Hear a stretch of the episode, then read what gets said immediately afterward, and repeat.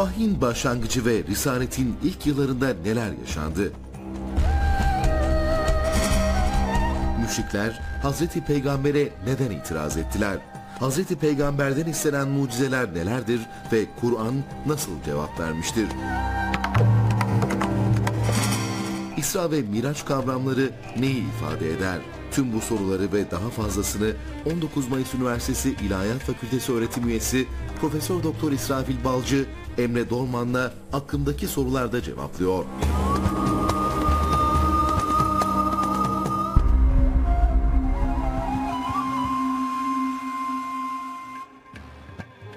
TV8 ekranlarından herkese hayırlı geceler diliyoruz değerli izleyenler. Bu geceki programımızda, aklımdaki sorular programımızda Profesör Doktor İsrafil Balcı hocamız bizlerle birlikte olacak. Az önce tanıtımda da gördünüz. Vahyin ilk yıllarında, Risaletin ilk yıllarında neler yaşandı ve Peygamberimize neden, hangi gerekçelerle itiraz ettiler ve mucizeler konusu birçok konuyu bugün inşallah ele almaya çalışacağız. Hocam hoş geldiniz. Sağ olun, eksik olmayın. Çok, Çok memnun olduk sizi burada görmekten. İyisiniz inşallah. teşekkür ediyorum. Allah ben de çok versin. memnunum sizlerle birlikte olmaktan. Çok sağ sağ olun. olun. Ee, değerli arkadaşlar siz de hoş geldiniz. Biliyorsunuz her zamanki gibi öğrenci konuklarımız da burada. Onlar da gerek sorularıyla gerek katkıları inşallah programımıza her zaman olduğu gibi renk katacaklar. Hocam isterseniz hemen başlayalım. Tamam olur. Siz nasıl Arkadaşlara dönelim bakalım Tamam. ne sorular hazırlamışlar. O sorular üzerinden inşallah bir programımızı başlatalım. Merhaba hocam. Merhaba. İsmail Hocan Acıbadem Üniversitesi Fizyoterapi 3. sınıf öğrencisiyim. Çok güzel. Hocam benim sorum şu. Günümüzde dinin kaynağı nedir diye sorduğumuzda herkes Kur'an dışında farklı örnekler gösterebiliyor. Aynı zamanda şimdiki nesilde Resul'ün e, içinde bulunduğu Kur'an'ın ilk muhatabı olan nesli karşılaştırırsak da e, şu anki günümüzdeki nesille arasında çok büyük bir dini açıdan e, başarı farkı olduğunu görüyoruz. Bu başarının farkının sebebi vahiy midir? Bu konu hakkında ne düşünüyorsunuz? Teşekkür Teşekkür ederim. Hocam bu arada siz cevap vermeye başlamadan az önce unuttum. Sosyal medya üzerinden de sorularınızı alacağız. Vakit buldukça hocamıza yönelteceğiz inşallah. Az önce Instagram üzerinden bir fotoğraf paylaştık hocamızla öğrenci arkadaşlarımızla birlikte. Onun altına sorularınızı bekliyoruz. Yine Twitter üzerinden sormak isterseniz Emre Dolman hesabına sorularınızı iletebilirsiniz. Buyurun hocam. Evet, teşekkür ediyorum. Soru için de ayrıca teşekkür ediyorum. Dinin kaynağı nedir? Tabii ki dinin kaynağı Kur'an'dır. Dinin kurucu metni ortada. Müslümanların da e, diyebilirim ki belki bir başka millete nasip olmayacak kadar sağlam bir e, kurucu metni var önünde. Fakat e, soruda olduğu gibi bugün e, neden bir farklılık var? Dinin kaynağını tam olarak e, Müslümanlar özümsemiş mi, algılamış mı? Sahabe nesline gittiğiniz zaman burada e, hakikaten de bir başarının olduğunu sizin deyiminizde söyleyebiliriz. Neden başarılı? Çünkü sahabe doğrudan Hazreti Peygamberle temas halindeydi ve ona inen vahiylere harfiyen uyuyordu. Peygamberimizin ortadan e, ayrılmasından sonra e, iş neye kaldı? İnsana kaldı, yoruma kaldı. Fakat bu yorumu ve bu metni, e, kurucu metni e, hayata tatbik eden insan sahabe neslinden uzaklaştıkça metinden de kopmaya başladı. Bu sefer e, dini kaynağından doğru biçimde yorumlamak yerine her dileyenin dilediği gibi yorumlaması gibi bir tablo karşımıza çıktı.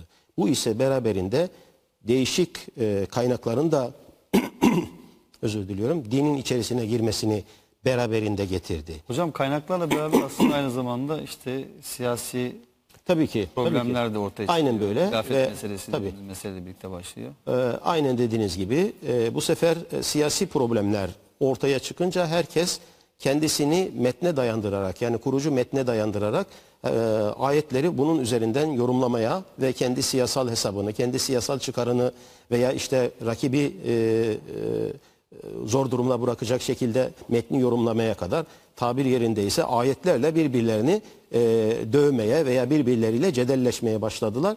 Bu metinden uzaklaştıkça e, bu sefer e, dine birçok o, yan unsurlar girmiş oldu ve biz e, aslında e, kaynaktan beslenemediğimiz için de bugüne getirirsek sorunuzla birlikte e, problem ne ve niye bugünkü insan e, hala bu o, e, dini veya dinin konularını yorumlamakta farklı şekilde bakıyor. Sebebi şu, e, kaynak bir ama yorum çok farklı. Peki bu sefer e, neden bu farklılıkları biz nasıl kaldıracağız? Bu, bu farklılıkların e, kaynağı nedir?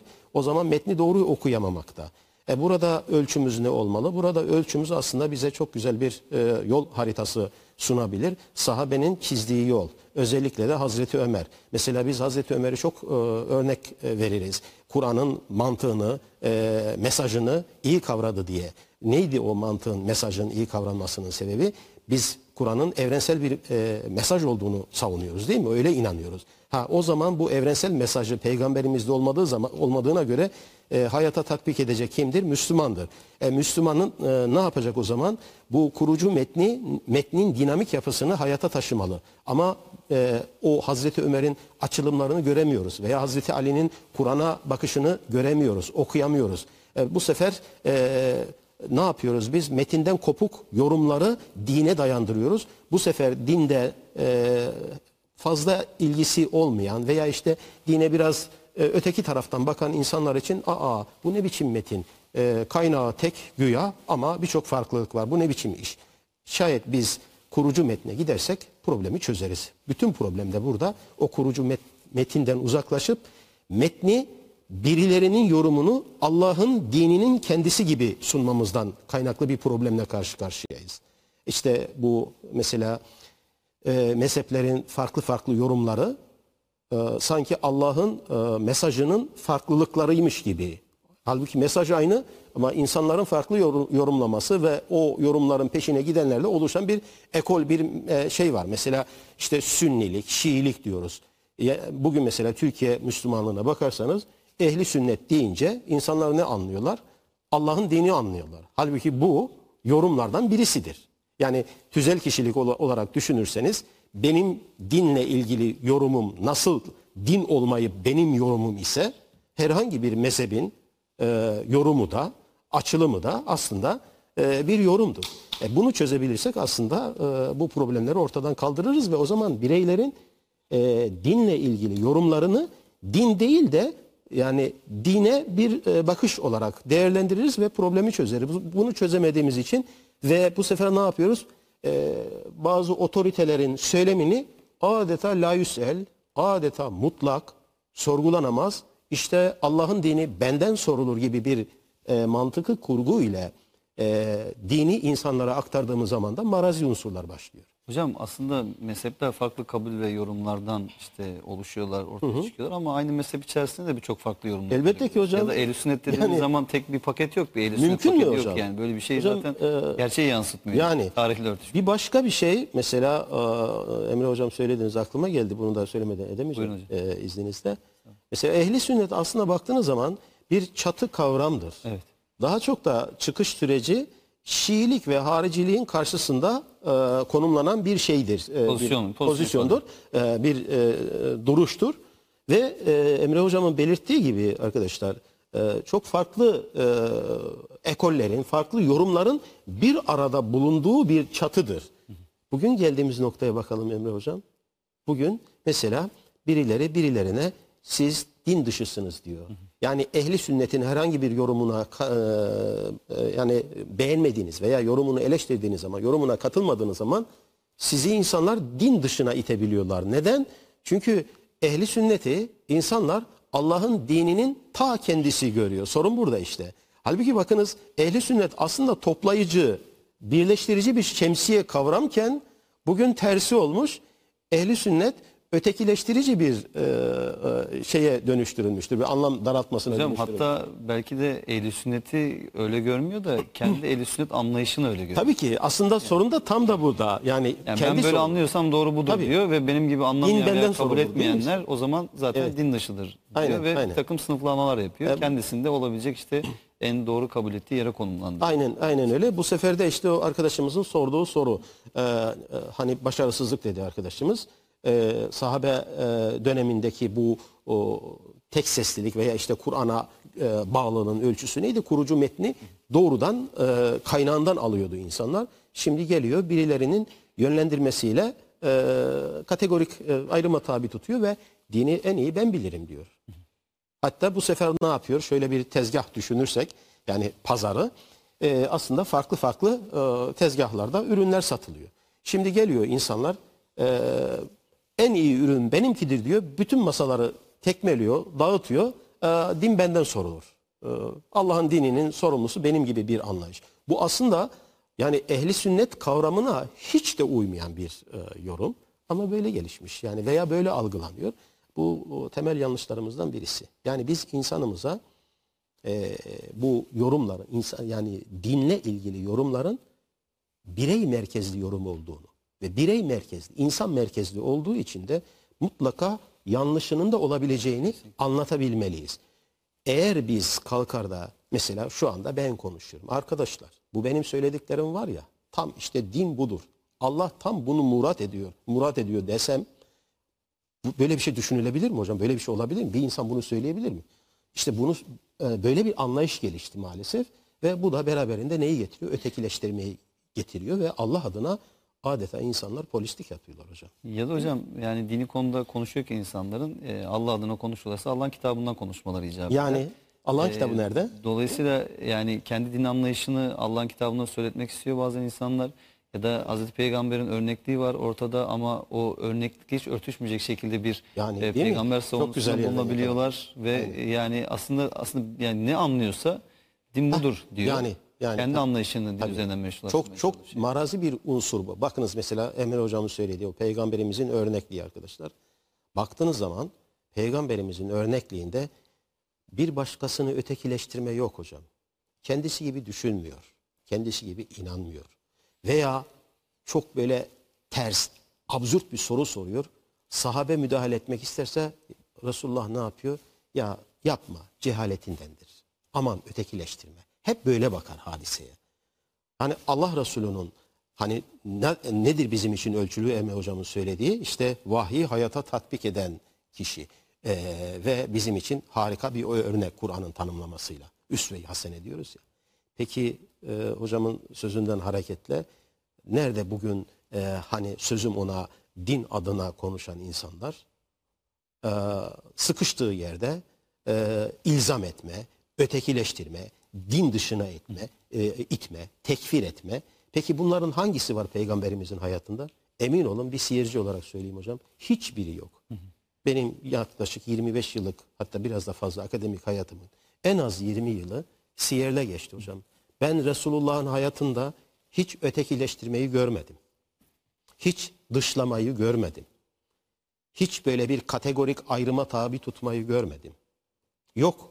Böyle bir örneklik bırakmadı. Yani bize. peygamberimiz adam eksiltmeye değil de adam kazanmaya aksine, çalışacak eyvallah. şekilde, kalpleri fethetmeye Aynen. çalışacak şekilde Aynen. insanlara yaklaşıyordu. Aynen öyle. Ve merhametli yaklaşıyordu insanlara Aynen öyle. karşı, anlayışlı yaklaşıyordu. İşte yine o birinci e, soruya gelirsek Evet. başarı neredeydi hocam? Tam da o ifade ettiğiniz gönül kazanmadaydı hocam.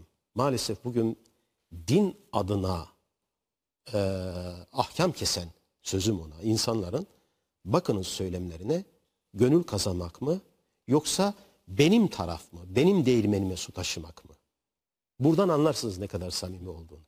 O yüzden biz eğer dinin kurucu metnini ve o metni hayata tatbik eden Resulullah'ın o harika örnekliğini alırsak o sorunuzdaki bütün problem ortadan kalkar. Hocam bugün herhalde İslam dünyasının içinde bulunduğu bu işler acısı tabloya baktığımızda burada hem e, Kur'an'ın dinin metni ve bilgi kaynağı olmasını ve Hazreti Peygamber'in örnekliğinin ciddi anlamda terk edildiğini görüyoruz ki Aynen İslam dünyası bugün bu durumda. Maalesef, maalesef. Çünkü eğer ki son dinse, son vahiyse ve kıyamete kadar geçerli olacak bir şeyse bu ki ona inanıyoruz, Peygamberimiz de değil mi? son peygamberse ve örnekliği de kıyamete kadar geçerli olacaksa onu takip eden insanların en azından bu şu andaki duruma baktığımızda yüzlerce yıldır İslam dünyasının içinde bulunduğu duruma baktığımızda yani herhalde insanların e, yaşamak için özenecekleri, örnek alacakları bireylerden oluşan toplumlar olması gerekiyor Evet. ama öyle değil.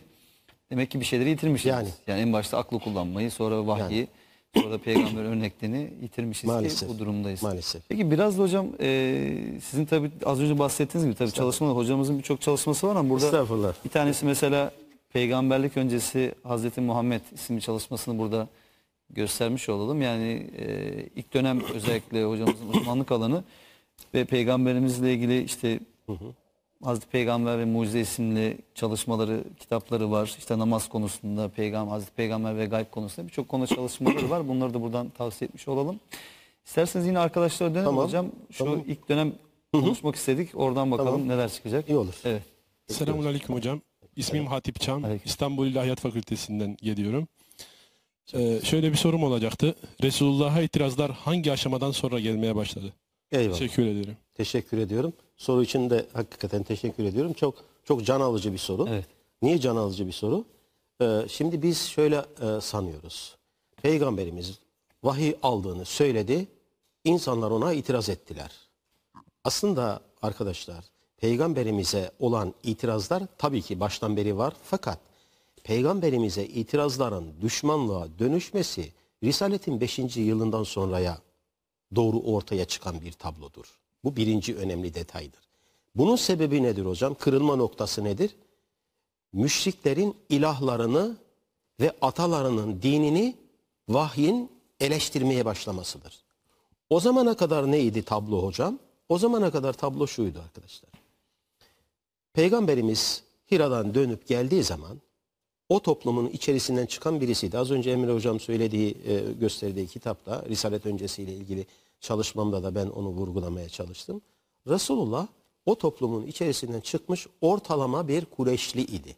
Hani Kur'an'ın o çok harika bir deyimi vardır. İçinizden biri, arkadaşınız, ene beşerin mislüküm. Bakınız hiç burada bir abartı var mı hocam? İçinizden biridir. O sizden biridir. Ayrılmaz. Yani Resulullah aramızda otursaydı ee, ve biz onun sahabelerinden birisi olsaydık bizden bir farklılığı yok. Yani bizden birisi. Kur'an'ın tanımlaması budur. Şimdi Arap diyor ki sorunuzla ilintili olarak sen bizden birisin. Bizim gibi bir insansın. Özelliğin yok. Sana vahiy geliyorsa bana da gelsin. Bu bağlamda itirazlar vardı ve baştan red e, vardı. E, ve onun cinlenmiş olduğunu, ona bir cinin musallat e, olduğunu ve o cinin onu aslında e, yönlendirdiğini ve ona bir takım telkinlerde bulunduğunu iddia ediyorlardı. Biraz da kale almıyorlardı. İşin doğrusunu söylemek gerekirse. Şimdi sevgili peygamberimizi tenzih eder. Lütfen yanlış anlaşılmasın ama bir tırnak içerisinde deyim kullanacağım. Mahallenin delisi ya şuna bak delilenmiş. Mecnun olmuş. Kendi kendine bir şeyler söylüyor. Falan gözüyle bakılıyordu ve öyle değerlendiriyorlardı. Kimse kulak asmıyordu işin doğrusunu söylemek gerekirse. Fakat e, bu itirazlar giderek o yani peygamberimize olan itirazlara karşı peygamberimizin etrafında e, yavaş yavaş cemaat oluşmaya başlayınca ve dinin söylemi de Resulullah'ın öğretisi de e, müşriklerin çıkarlarını zedelemeye başlayınca bu sefer tezviratlara yöneldiler. Mecnun, deli, aklını oynatmış, cinlerden ilham alan adam, kendi kendine konuşuyor. Ee, veya ona birileri bir şey söylüyor, o da gelmiş bunları bize anlatıyor. Ee, veya işte buna aslında e, Yesar, Cebr e, gibi bir takım şeyler vardır. Ee, e, ehli kitap kökenli e, birkaç köle vardır. Onlardan bir şeyler öğreniyor, onları bize anlatıyor falan. Böyle itibarsızlaştırmaya yönelik büyücü. Fakat bir taraftan da bunların hiçbirisinin ona ait olmadığını, onu desteklemediğini veya o itirazlarını desteklemediğini de gördüler. Çünkü Resulullah onların gözüyle mesela bir kahin değil, bir şair değil, e, ne bileyim bir böyle e, kabile kralı değil, e, bunun yanında e, cengaverliğiyle e, tanınan birisi de değil. Şöyle de söyleyeyim size yeni, yine Risalet öncesini çalışmış birisi olarak. Resulullah mesela şeyde değildir. e, putlara doğrudan savaş açan birisi de değildir. Ama buradan siz onun hocam putperest olduğunu söyleyebilir misiniz? Hayır bunu da söyleyemezsiniz. Öyle bir e, şey var ki Emre hocam ben onu mucizevi yön diyorum. İşte siz mucize arıyorsanız buralarda arayınız. Allah koruyor yani. Yani Allah koruyor ve öyle bir şey ki hocam bakınız. Yani mesela diyelim ki peygamberimiz Zeyd bin Amr gibi Hazreti Ömer'in amcasının oğlu vardı Zeyd. Ee, çok şiddetle putperestliğe karşıdı. Daha risalet falan yok ortada o zaman. Şimdi böyle birisi olsa ne diyeceklerdi? Sen zaten dün de bizim putlarımızı yeriyordun, reddediyordun. Deseniz ki hayır e, sen putperest birisi olsa ona diyeceklerdi ki sen, sen dün putlarımıza inanıyordun bugün e, karşısındasın.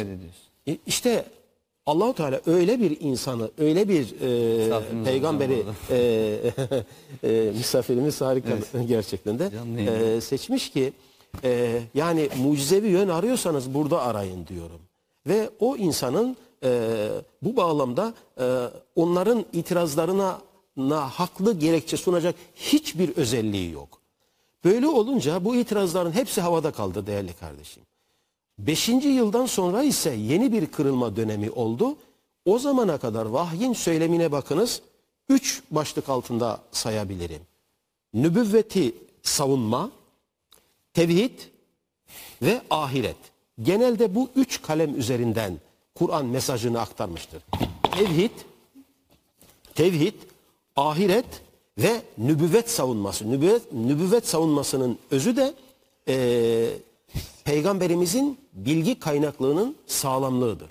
Bu konular üzerinden eee, Kur'an mesajını aktarmaya çalışmış. Yani doğrudan karşısındaki muhataplarına, karşısındaki insanları doğrudan ilzam etmemiş. Doğrudan onların ilahlarını hedef almamış. Önce bu saydığım konular üzerinden eee, onların duygularına seslenip onları ikna etmeye çalışmış. İkna olmayıp da diretince bu sefer e, biz atalarımızın dininden ayrılmayız. İşte bugüne kadar biz böyle gördük. Bundan sonra da böyle gideceğiz tarzındaki eleştirileri üzerine Kur'an atalarının dinini eleştirir. Ve burada da ilginç bir şey yapar Emre Hocam e, atalar dinine bu kadar siz vurgu yapıyorsanız o zaman gelin atanız İbrahim'in dinine diye bakınız o atalar dini gerekçesini bununla temellendirir. Zaten Hazreti İbrahim'den gelen bir haniflik ki. var Tabii, toplum tabii. içerisinde. Şimdi e, şöyle o meselede evet Haniflerden bahsedilir. Ben orada biraz farklı bir şey söyleyeceğim Emre Hocam. E, şimdi Kur'an-ı Kerim e, Arapları e, nasıl değerlendiriyor? Ümmi toplum diye. Evet. Bu ümmilik kavramı nedir? Ümmi peygamberimize de ümmi derken hemen yapıştırıyoruz. Okuma yazma bilmiyor. Ve dikkat ederseniz arkadaşlar bugüne kadar da bu ümmete okuma yazma bilmeyen bir peygamber anlatarak yani ne kadar da böyle e, maharetli bir peygamberimiz varmış gibi. Yani okuma yazma bilmemeyi peygamberimizin en önemli vasfı gibi sunup da bundan e, şey e, bekleyen insanlar var. Yani buradan bir mucize ve bir olağanüstülük. Halbuki arkadaşlar Kur'an'ın ümmi kavramı 4-5 ayette çok açık bir şekilde şudur. Kitabi ve peygamberlik geleneğine bağlı olmayan bu bağlamda ümmi bir toplumdur. Peki o zaman Emre hocamın hatırlattığı bu haniflik meselesi nedir hocam? Bu hanifler aslında hani bunlar bir kitabi gelenekten gelmiyorlar ama Emre hocamın vurguladığı o Hazreti İbrahim'in dini geleneğinin damarını sürdüren yani tevhidi benimseyen bir bir damar var. Mesela Hazreti İbrahim'den beri gelen hac kalmış dikkat edin. Ee, oruç kalmış. Mesela hocam tanıttı söyledi. Namaz ki benim de özellikle vurgulamaya çalıştığım. Biz şimdi mesela namazı da konumuz değil. Sanıyoruz ki peygamberimizle birlikte namaz geldi. Bakınız Kur'an es-salah kavramını kullanır. Yani dı, bilinen bir namaz. Araplar namaz kılıyorlardı. İşte e, peki e, peygamberimizin getirdiği öğreti veya vahiyler ne? Ve bu bağlamda e, haniflik nereye oturuyor hocam? Haniflik aslında benim tanımlamama göre hocam bu e, Arap toplumundaki tevhid esaslı, tevhidi benimseyen insanlara Hazreti İbrahim'in dini geleneğini devam ettirenler olarak verilen bir isim olmakla birlikte ben diyorum ki bakınız Kur'an-ı Kerim Arapları ümmi olarak niteliyor ve ümmi kavramını da okuma yazma bilmeme bağlamında şey, e, değil e, ilahi veya tev- e, tevhidi veya kitabi Kitap bilgisi e, olmaması. kitabi bir bilgiye sahip olmamak bağlamında kullanıyor. Böyle kullanırsanız o zaman bu tevhid şey haniflerin nereye oturtacağız hocam? İşte buradaki bu haniflerin özelliği tevhidi benimsemeleri yönüyle bu ismin daha sonradan verildiği gibi bir izlenim var bende. O detayı o yüzden böyle biraz daha e, teferruatlıyla vurgulamak istedim. Çünkü hocam peygamberimize e, işte bu vahyin vahiyle birlikte getirdiği sözlerin başkaları tarafından hatta önceki kitap mensupları tarafından öğretildiği ile ilgili bir takım iddialar var müşrikler tarafından getirilen.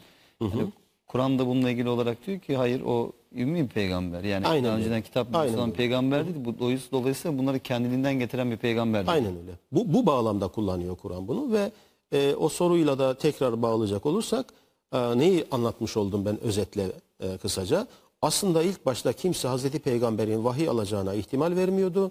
Ee, ve e, baktılar ki e, biz ne kadar itiraz edersek de ona inananlar çıktı. Bu sefer tezviratlarla susturmaya çalıştılar. Ee, bu e, konuda Kur'an onların tezviratlarına aynı ölçüyle cevap vermek yerine tevhid, ahiret, nübüvvet ve nübüvvetin e, tende kasıt e, peygambere gelen bilginin sağlamlığına vurgu yaparak onları ikna etmeye çalıştı. Fakat e, bir süre sonra müşrikler bırakınız ikna olmayı Resulullah'ı böyle ilzam etmeye ve giderek de düşmanlığa doğru bir e, şeye sürüklendiler. Ve bu beşinci yıla doğru da e, dikkat edin ilk kez e, hocam e, e, müşriklerin ilahları ve atalarının dininin yerildiği sure e, şey Necim suresidir. Ve Necim suresi de dört buçukla beşinci yıllara doğru inzal edilmiştir. Hatta ilk kez de Peygamberimiz bu sureyi açıktan okumuştur. Bu sureyi açıktan okuduğu zaman burada ilahları yerilince bunlar kazan kaldırdılar. Ve bu süreçten sonra 5. yıldan itibaren o düşmanlık, baştaki kabullenememe giderek e, düşmanlığa ve e, hatta bir süre sonra işkenceye dönüştü. Bunun üzerine de Resulullah 5. yılın ikinci yarısından sonra 7. aydan sonra 7. ayla birlikte Habeşistan'a göndermek zorunda kaldı Müslümanları ve kahir ekseriyet Müslümanlar Habeşistan'a gitti arkadaşlar. Şöyle söyleyeyim. e, hicret sırasında Medine'ye hicret edenlerin toplam sayısı 90 değil yani 80-90 arasında. Biz onu 100 olsun düz olsun diyelim yani ortalama 100. Habeşistan'a da yaklaşık 250 150 kadar bir e, sahabi gitmiştir. Bunların bir takım listeler verilmiştir. Elbette ki eksiği var, fazlası var. Fakat ortalama bir rakam çıkıyor. 200 150'ye e, 100 daha eklediğimiz zaman ne çıktı karşımıza? 13 yıllık risalet döneminde toplasanız 250. Hadi diyelim biz onu 300. Fakat ilginç bir tablodur Emre Hocam. 5. yılın ikinci yarısından sonra yani Recep ayı 7. aydan itibaren Müslümanların 150 kişilik bir grup gittiğine göre Müslümanların yani 200 kişi düşünürseniz zaten 150'si kalkmış gitmiştir. Yani dörtte üçü gitti. Ama ilginçtir arkadaşlar en çok da e, 6 ile 10. yıllar arasında e, sureler nazil olmuştur.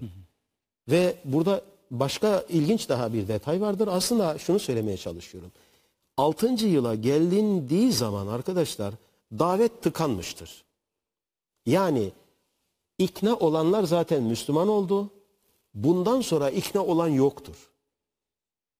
Ama en çok da bu süreçte sureler nazil olmuştur. Adeta bir bakıma muhatabı yok gibi bir tablo çıkar karşımıza. Peki bu nedir hocam? Bu şudur aslında. Resulullah 7. yıldan sonra dışarıdan Mekke'ye gelenlere daveti duyurmaya başlıyor. Mekke'de davet tıkandı. Dediğimiz gibi düşmanlık başladı.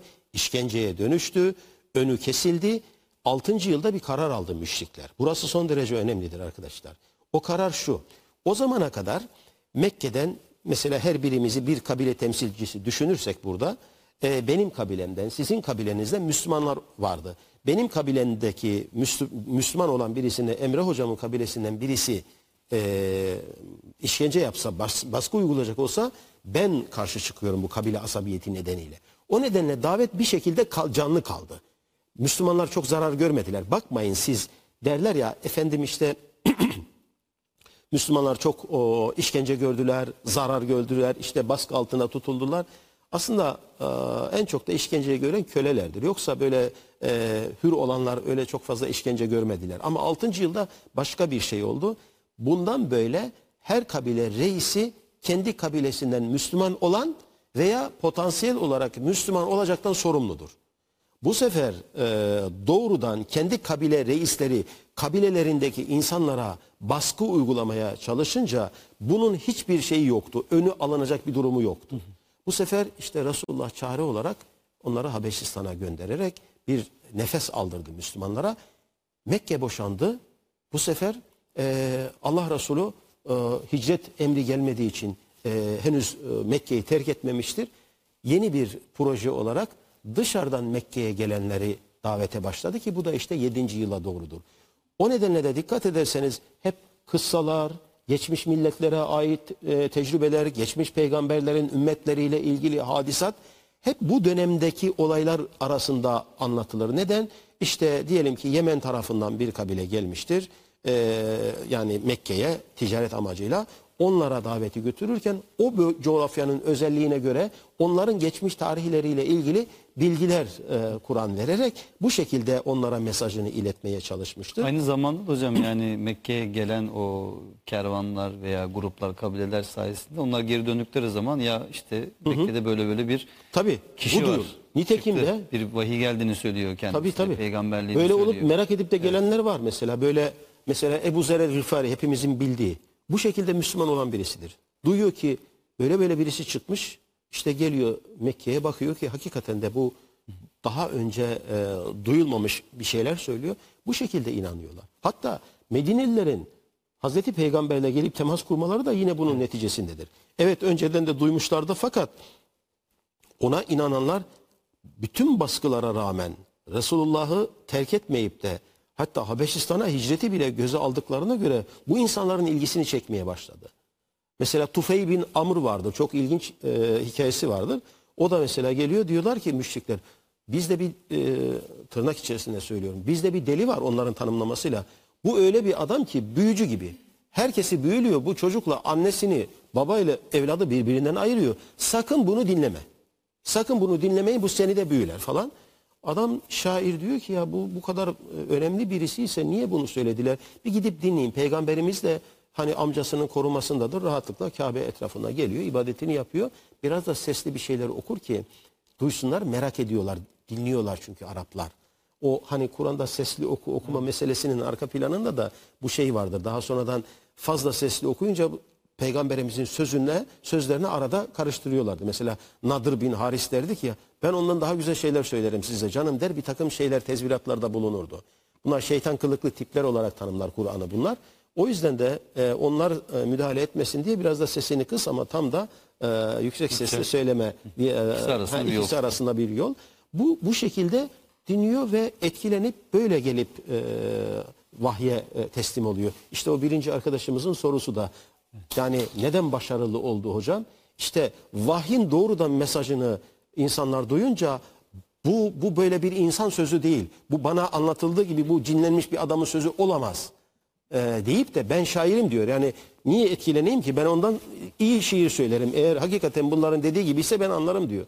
Ama bakıyor ki bu bam- bambaşka bir şey. Bu şekilde gelip dediğiniz gibi birçok Müslüman olan da var. Hocam bir de aslında peygamberimizin peygamberlik öncesi var. Sizin az önce gösterdik bu konuda özel çalışmanız var. Ee, yani o dönemde de mesela biz Mekke'de müşriklerin işte peygamberimize güvendiklerini biliyoruz kaynaklardan Tabii ki görüyoruz. Muhammedül İşte Emin diyoruz. Değil mi? Öyle diyor kaynaklar. Mallarını e- e- emanet Aynen ediyorlar öyle. peygamberimiz. Hatta onun peygamberliğini kabul etmedikleri dönemde bile bir kısım Tabii malları ki. hala Aynen öyle peygamberimizde hocam. kalıyor. Emre hocam mesela e, Medine Mekke'den ayrılırken Hazreti Ali e, bırakmıştır geride. Niçin bıraktı ona? İşte e, kendi Resulullah'a güvenilir olduğu için müşrikler yani. E, ama güvenilir olduğu için em mallarını ona emanet etmişler. Ali'yi e, şey yapmıştır, e, geride bırakmıştır ki bana emanet edilen malları verin. Aslında e, hiç- şey dedik, buna girdik. İsterseniz böyle kısaca böyle hicrete bir iki vurgu yapayım mı hocam? Olur tabii hocam. Yani e, burada da şöyle bir durum var arkadaşlar. E, yanlış bilinen bir husustur. E, mesela ne denir? Peygamberimiz Hazreti Ali'yi yatağına yatırdı, öyle gönderdi. E, kendisi çıktı değil mi? Böyle anlatılır. Ya e, hatta işte çıktığı zaman da e, müşrikler onu görmesin diye bir avuç toprak aldı, müşriklere e, attı ve böylece onların görmesini engelledi. Peygamber de aralarından sıvıştı çıktı. Arkadaşlar bu daha sonraki bir kurgudur. Böyle bir şey yoktur. Hatta Yasin suresinin e, o sedden ve min halfihim e, diye devam eden ayette işte e, onların e, e, basiretlerini e, bağladı ve göremedi şeklinde oraya yorumlamışlardır. Halbuki o cennetliklerle alakalı şey cehennemliklerle alakalı bir tablo anlatılır. Hiç e, hiç hicretle alakalı değil. E, onu bir kere belirteyim. Üstelik de bu daha önceden nazil olmuş. Yani hicretten önce nazil olmuş e, suredir. Onu da belirteyim. Peki peygamberimiz nasıl çıktı? Ali ile ilgili kısmını söylüyorum. Ali'yi yatağına bırakması hikayesi bu biraz Şii rivayetlerin abartmasından başka bir şey değildir. Hazreti Ali zaten peygamberimizin evladı konumundadır. Onun evindedir. Yani yatağına bırakmasının bir anlamı yoktur ama peygamber yatağına alacak kadar Ali'yi yüceltiyor bağlamında bir e, şey var burada bir abartma var. Halbuki Ali zaten o evin çocuğudur. Peygamberimiz de onu e, kendisine emanet edilen malları e, sahiplerine vermesi için geri bırakmış. Sebebi ne biliyor musunuz hocam? Sebebi şu. Aslında eli kulağında peygamberimiz her an Mekke'yi terk edebilir ama henüz bir emir gelmemiş. Fakat halası geliyor diyor ki "Ee, ben müşriklerin seni öldürme planı yaptıklarını konuştuklarını duydum. Bunun üzerine Allah Resulü apar topar evi terk ediyor. Öyle senaryoda anlatıldığı gibi müşrikler etrafı sarmış, peygamberimiz Ali'yi yatağına yatırmış, dışarı çıkmış, almış bir avuç toprak, yüzlerine atmış. Ya bu kadar peygamberin özellikleri varsa hani mucize dedik ya işte bu kadar özelliği varsa hiç bu senaryoya da gerek yoktu. Her birisinin gözüne atardı birer toprak e, çıkardı işin içerisinden. Yani ez cümle peygamberimiz öyle e, çok planlı çıkmadı evinden. Haberi alır almaz apar topar e, hareket etmek zorunda kaldı. Fakat şey yoktu arkadaşlar. Hazırlık yoktu. O yüzden Sevr Dağı'na gitti. Hem burada iz kaybettirdi hem de üç gün boyunca Ebu Bekir'in çocukları yol hazırlığı yaptılar. Ve ondan sonra bir e, kılavuz tutuldu. Yol hazırlıkları tedarik edildikten sonra e, Resulullah yola çıktı. E, buraya nereden geldik? İşte bu e, Hazreti Ali ile ilgili anlatılan e, hikayeden. Dolayısıyla da burada da böyle bir apar topar bir evi terk etme var. Zaten Hazreti Ayşe validemiz der ki Resulullah e, hiç olmadık bir zamanda geldi ve telaşlı geldi eve. Hatta o akşam evinden çıkarken Ebu Bekir'e diyecektir ki ben falan yerde bekliyorum. Siz sen de oraya gel. Ondan sonra Sevr'e giderler. Yani birlikte de evden çıkmış değillerdir.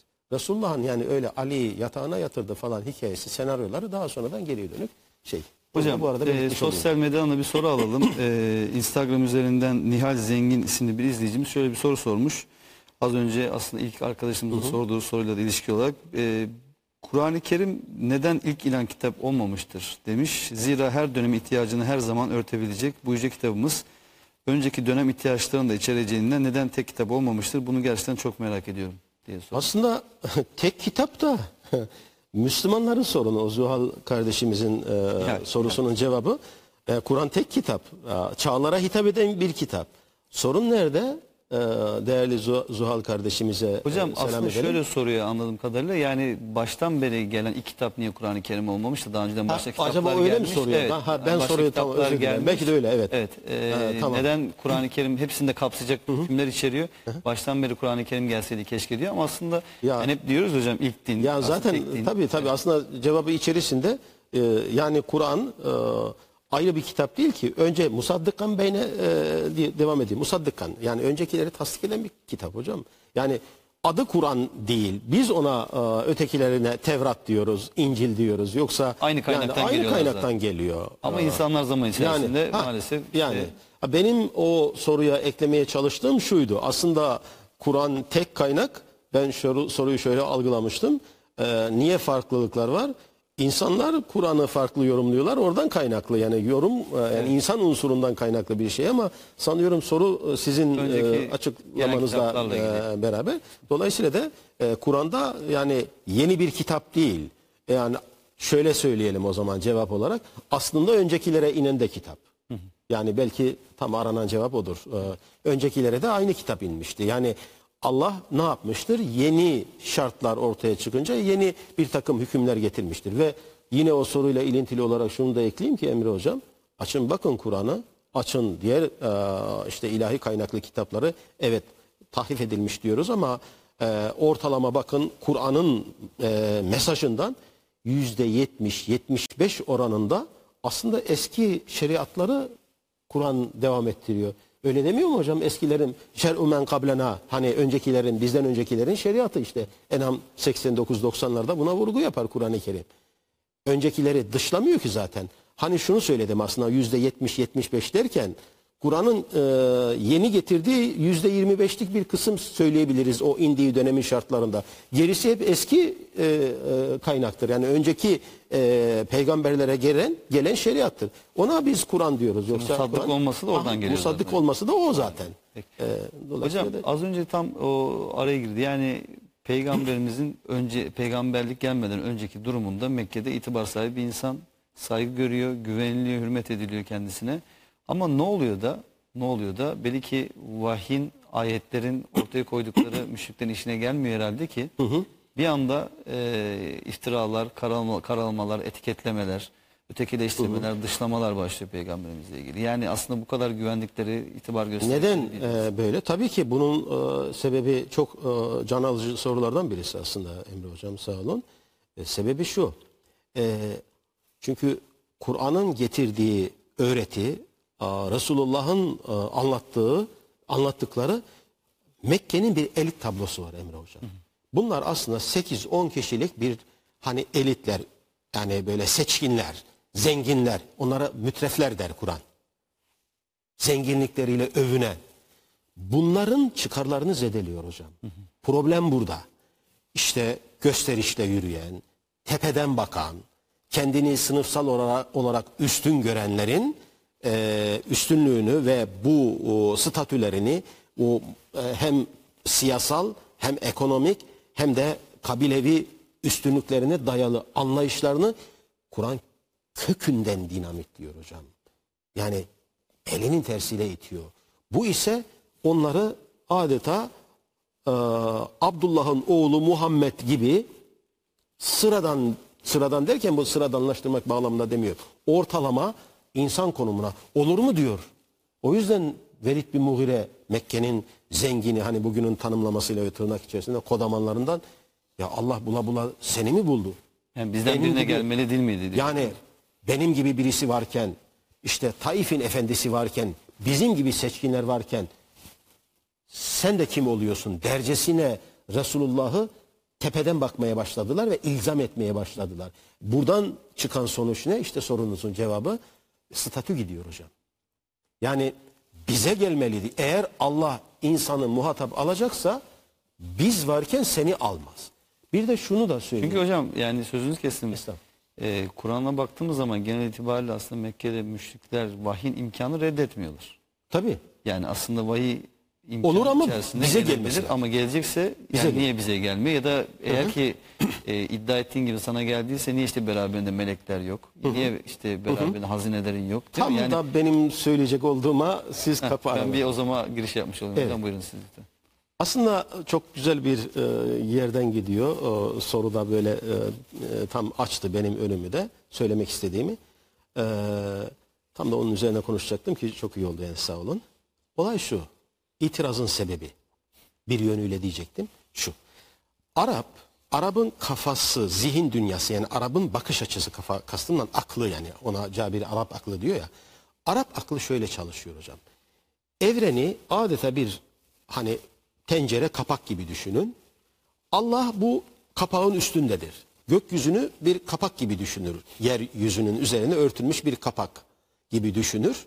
Ve Kur'an'da dikkat ederseniz o muazzam e, o dengeye vurgu yapar. Yani gökleri işte direksiz yarattık falan derken o algıya yöneliktir. Şimdi Arap diyor ki Allah o kadar yüce bir varlıktır ki o bir insanı muhatap almaz. Sıra hele hele sıradan insanı muhatap asla almaz. Alacaksa en azından bizim gibi olmalı. Peki e, gaybi bilgi nasıl geliyor? Hani bir gayb konusunu çalışmış birisi olarak söyleyeyim. Şimdi Arap'ın kafasında Allah Allah'ın e, etrafında melekler vardır. Bunlar Allah'ın kızlarıdır. Allah'ı tesbih ederler ama bunlar ilahi bilgiye de vakıftırlar. Gaybi bilgiden de şunu da hatırlatayım. İlahi kaynaklı bilgi arkadaşlar. Her e, gaybi bilgi değil. Yani ilahi kaynaklı gaybi bilgi. Peki nebi gayipten haber verirken nebi ilahi kaynaklı bilgiyi verir. Peki o zaman e, meleklerin e, e, altında kim var? Cinler vardır. Bunlar cinlerle melekler arasında nesebi bir bağ vardır.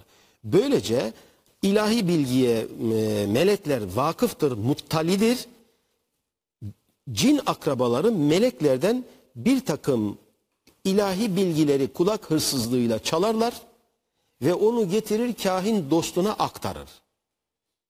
O nedenle Arap şairin mutlaka bir cininin olduğunu düşünür arkadaşlar. Aslında şairin içini coşturan kendisi değil cindir. Ona bir cin musallat olmuştur. O nedenle peygamberimizi hep Mecnun tanımlamasını yaparlar. Sebebi budur.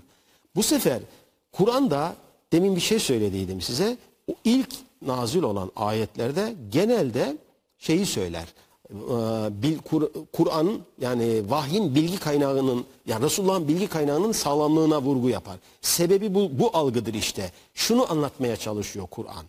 Ey Arap Hazreti Muhammed'e gelen gaybi bilgi senin sandığın gibi melekler, meleklerden kulak hırsızlığıyla cinler bilgi çalar. Cinler de gelir kahin dostuna aktarır. O o yüzden der ki bir cinin sözü değil, bir kahinin sözü değil. O nedenle dikkat edin Mekki surelerde asla melek adı kullanılmaz. Çünkü meleği işin içerisine karıştırırsan ne diyeceklerdi? Aha işte bak cinlerden biz de diyoruz ya melekler bilgi alıyor. O yüzden hep o kavramını kullanır peygambere vahyi getiren. Bu bağlamda da işte Resulullah'a itirazın temel düğümlendiği nokta da sana gaybi bilgi gelemez. O nedenle de o Arap algısına vurgu yapar. Hatta dikkat edin peygamberden sonra peygamberle birlikte e, cinlerin gökyüzünden e, bilgi çalma dönemi kapanmıştır der Cin suresinde dikkat edin ayete. Bunun mefhumu muhalifiden alırsanız demek ki cinler daha önceden gökyüzünden bilgi alıyorlarmış. Hatta Arap kayan yıldıza ilahi bilgi çala, çaldığı için ona atılan alev topu sanar.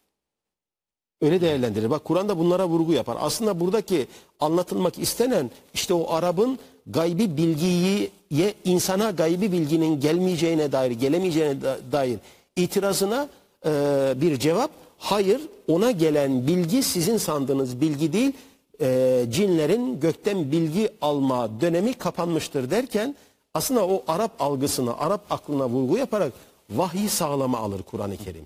İşte bunu o Emre hocamın sorusunda o vardı. Bunu bilemedi e, böyle bir tasavvurları olduğu için peygamberin de cinlik özelliği yok, mecnun özelliği yok, kahin değil, herhangi bir özelliği yok. O zaman bilgi almaması lazım. Alıyorsan bana da gelsin. Madem sana gökten bilgi geliyorsa o zaman çık oraya. Oradan bize belge getir, biz de inanalım veya bize de gelsin veya melek e, sana eşlik etsin tarzında itirazlarda bulunuyorlar. Hocam bir soru daha alalım isterseniz aradan önce. Hocam tekrardan hoş geldiniz. Sağ olun. Ee, İstanbul Üniversitesi İlahiyat Fakültesinden Nesibe ben. Ee, hocam oldum. benim sorum 571 algısıyla ilgili olacaktı. Siyer ve İslam tarihi kaynaklarına baktığımız zaman hocam peygamberimizin doğumuyla başlayıp vefatıyla biten bir perspektif görüyoruz.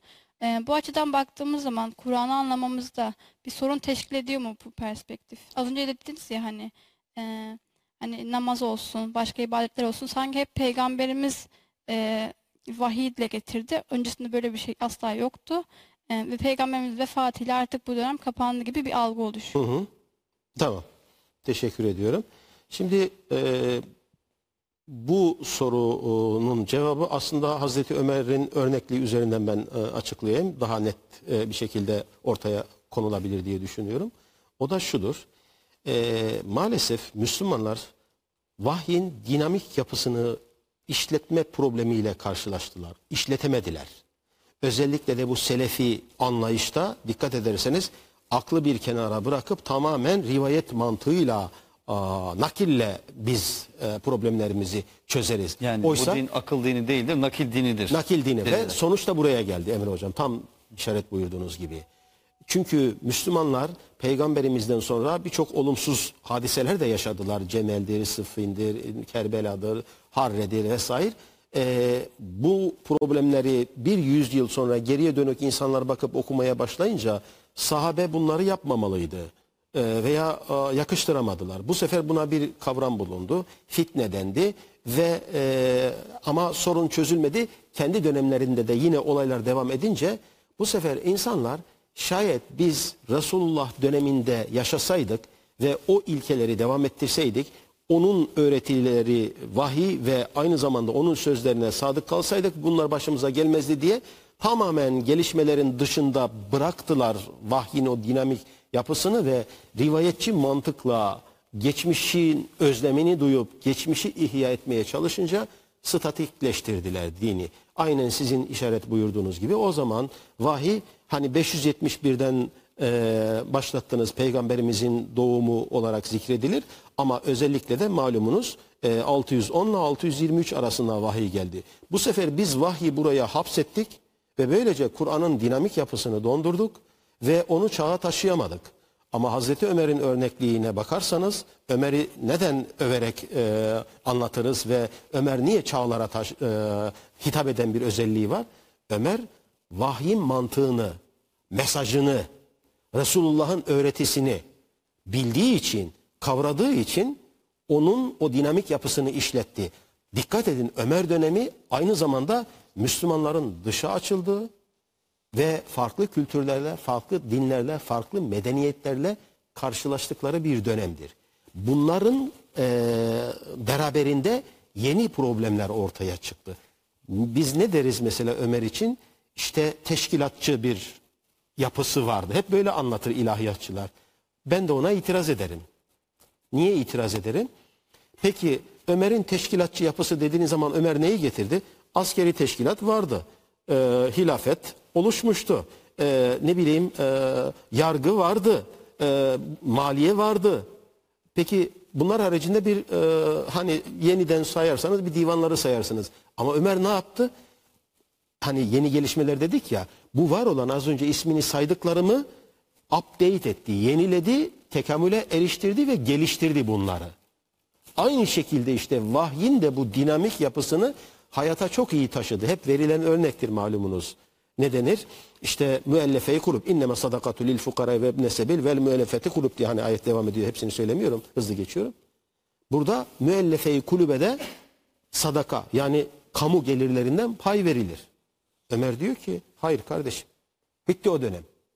Şimdi önceden size hani kalbinizi İslam'a ısınsın diye peygamberimiz vermişti. Bu ayette var ama o dönem kapandı. Avantadan geçinmek yok. Hadi doğru çalışın. Öyle öyle avantadan geçinmek yok. O nedenle bakınız mesajın o dinamik yapısını e, işletebildi Ömer. O yüzden çağlara hitap etti. Dikkat edin Hazreti Osman döneminde o yeni gelişmeler karşısında yeni açılımlar sağlanamayınca da bu sefer statikleşti ve iç sorunlar başladı. İşte biz bunu e, maalesef bugünkü Müslümanların da en temel problemi bütünüyle e, rivayet mantığı üzerinden ve geçmişin tekrarları üzerinden dikkat edin buraya. Geçmişin tekrarları problem burada. Geçmişin tekrarı üzerinden sizi ilzam ediyor insanlar. Mesela ne diyor? İşte bunca alim varken böyle demişken siz niye böyle diyorsunuz? Öyle değil mi hocam? Genelde bu tarz eleştiriler yapılır. Yani insanlar kendiliğinden bir şey bulamayınca başkasının fikriyle sizi dövmeye kalkıyorlar. Halbuki bakarsanız bu itiraz aslında Hazreti Ömer'in mantığıyla bütünüyle çelişir ama o e, sizi böyle ilzam eden insan, zihin veya işte düşünce bir taraftan da Ömer'i e, övür, över ve onunla da e, yani kendine yer edinir dinde. Halbuki Ömer'in mantığı tam da işte sorgulayıcı, geliştirici ve çağın koşullarına göre e, yeni sorunlara yeni çözüm önerileri üretebilen bir zihin, bir Müslüman bilinci. Bugün Müslümanlar bunu kaybettiler değerli kardeşim. O nedenle de adeta vahiy dediğiniz gibi e, 610 ile 623'e sıkışmış gibi bir e, çelişkiyle bir, e, bir açmazın içerisinde. Bu sefer biz geçmişin tekrarlarıyla gençliğe e, din anlatıyoruz. Ama bir taraftan da Emre Hocam bugünkü sorun ne? Vay efendim gençlik neden deizme kayıyor? Niye deizme kayıyor? Siz dinin e, mesajını doğru verebildiniz mi? Mesela getirdiğiniz ritüellere dayadınız dini veya bundan ibaret gördünüz, gördük.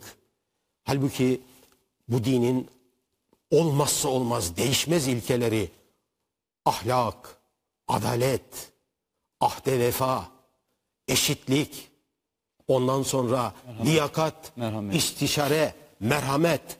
Hangisi var hocam bugün? Bol bol namaz kıl yavrum. Oruç tut. Kıl beşi bitir işi mantığı var ya hani. Bakınız matematiksel hesaba döktük işi.